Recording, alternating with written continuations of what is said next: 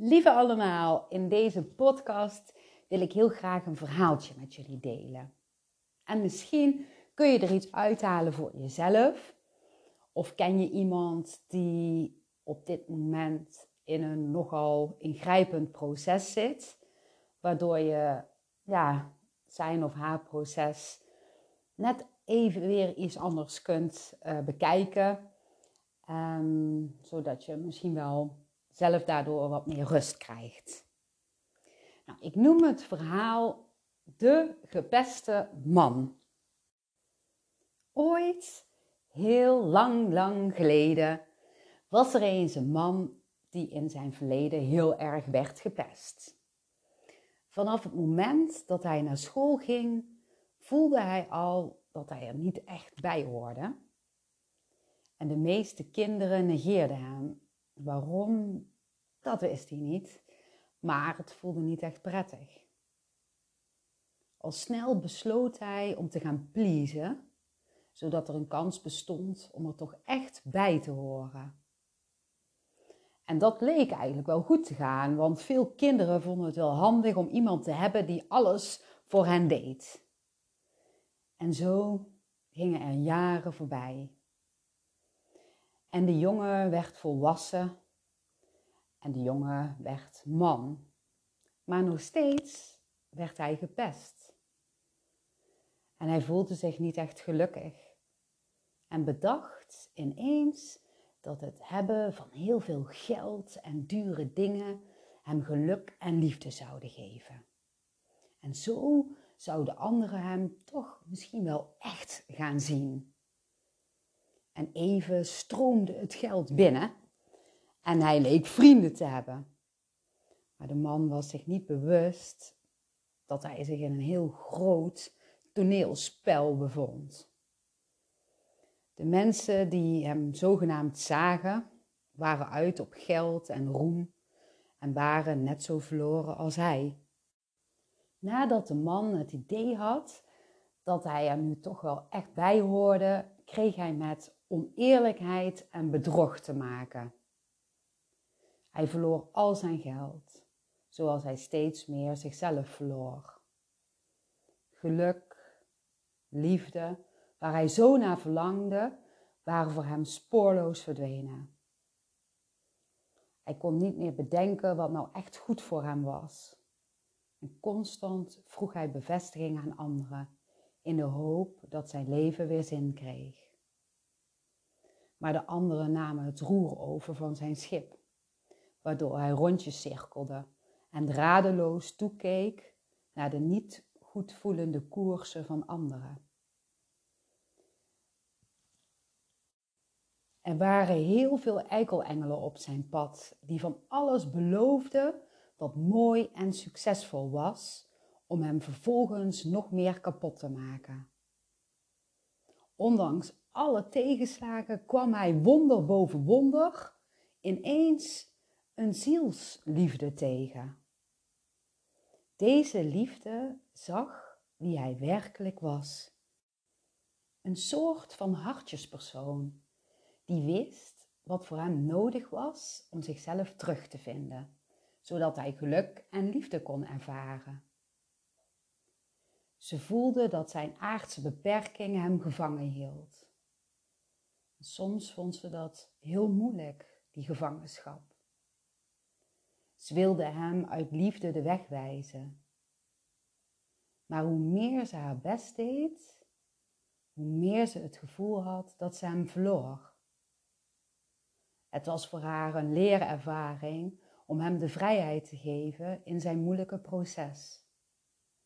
Ze kon niet anders dan dat te accepteren, dat de man in zijn eigen tempo ontwikkelde. Diep van binnen voelde ze vertrouwen het was ergens voor nodig. Dat hij niet kon inzien waar zij hem al zag. Hoewel de man haar liefde wilde ontvangen, lukte hem het niet om dit gevoel toe te laten. Hij probeerde afstand van haar te nemen, omdat het voor hem te pijnlijk was om dicht bij zijn gevoel te komen. En daarbij was er één hoofdeikelengel waarmee hij zich verbonden had, die hem nogal op een geraffineerde manier inpalmde, waardoor hij als een marionet door het leven ging. Jaren deed hij alles wat de hoofdeikelengel vroeg. En de vriendschap met de zielsliefde werd steeds minder en minder. Uiteindelijk wilde de hoofdeikelengel niet meer dat de man met de zielsliefde omging. En ze vertelde onwaarheden, waardoor dat de man afstand nam van zijn zielsliefde. De zielsliefde was verdrietig maar begreep ook dat deze afstand bij het proces hoorde waar de man in zat. Hoe hard de man zijn zielsliefde ook wilde loskoppelen, elke dag dacht hij aan haar en droomde zelfs dat ze samen waren. Loslaten was gewoon niet mogelijk. Hij probeerde troost te zoeken bij anderen, maar omdat hij geen ware verbinding kon maken met zichzelf, kostte dat voor de andere energie, waardoor hij zoals altijd weer afgewezen werd. De man besefte dat zijn leven op deze manier geen zin had. Alles, alles had hij uit de kast gehaald om anderen tevreden te stellen. En alles had hij verloren. Huilend reed hij weg.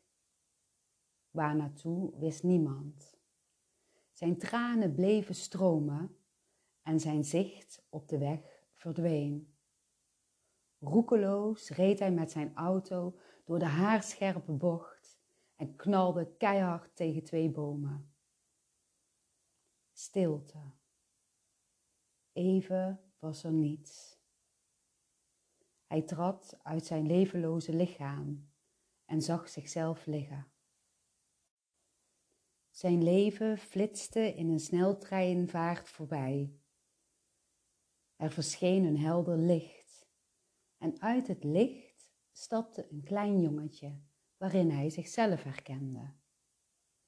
Het jongetje herinnerde hem aan wie hij werkelijk was.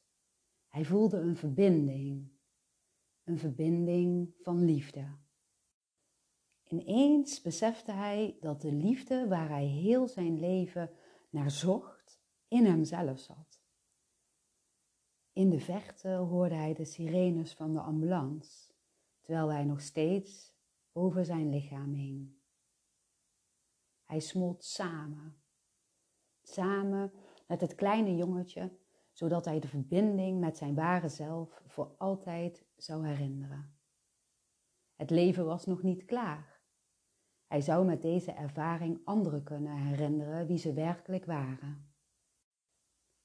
De terugkeer werd in gang gezet.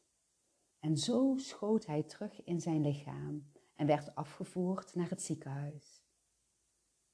Na een aantal dagen coma kwam hij bij. Zijn zielsliefde zat naast hem en streelde hem zachtjes over zijn wang. Hij voelde liefde vanuit het diepste van zijn hart. Liefde die hij nu toe kon laten omdat hij liefde in zichzelf voelde. Zachtjes streelde ze hem over zijn wang.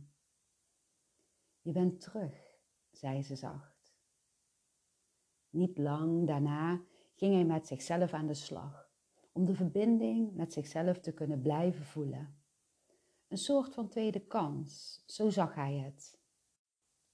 Hij leerde opnieuw lopen en nam op tijd rust, waarbij hij ook innerlijke rust ging ervaren. Hij besloot om alle energiekostende mensen in liefde los te laten en richtte zich op wat hem energie gaf. En het was niet altijd gemakkelijk. En af en toe kwam er nog wel eens een eikelengel voorbij als test, waardoor hij leerde om steeds krachtiger bij zichzelf te blijven en duidelijke grenzen te stellen. Met wat doorzettingsvermogen en vertrouwen pakte hij door. En zo brak er een hele nieuwe tijd aan. Een tijd van onvoorwaardelijke liefde die hem vertrouwen gaf dat alles wat nog op zijn pad zou komen helemaal oké zou zijn. Ook de moeilijke dingen van het leven, die hem uiteindelijk alleen maar sterker zouden maken. Hij voelde liefde. Liefde voor zichzelf en straalde liefde uit, waardoor er steeds meer mensen op zijn pad kwamen die hem volledig accepteerden zoals hij werkelijk was. Het werd een tijd vol mooie verbindingen en zijn ziel ontwikkelde zich voort. Een tijd om liefde door te geven aan iedereen die er klaar voor was om de liefde in zichzelf weer te herinneren. En zo leefde hij voort, voort tot in de eeuwigheid. En dat was het verhaaltje. Nou, dat was heel even een ingrijpend romantisch podcastverhaaltje.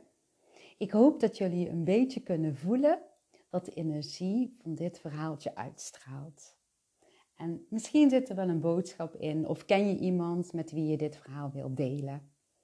Nou, dankjewel allemaal voor het luisteren en ik wens je een hele liefdevolle dag, avond of nacht. Tot de volgende keer. Doei doei!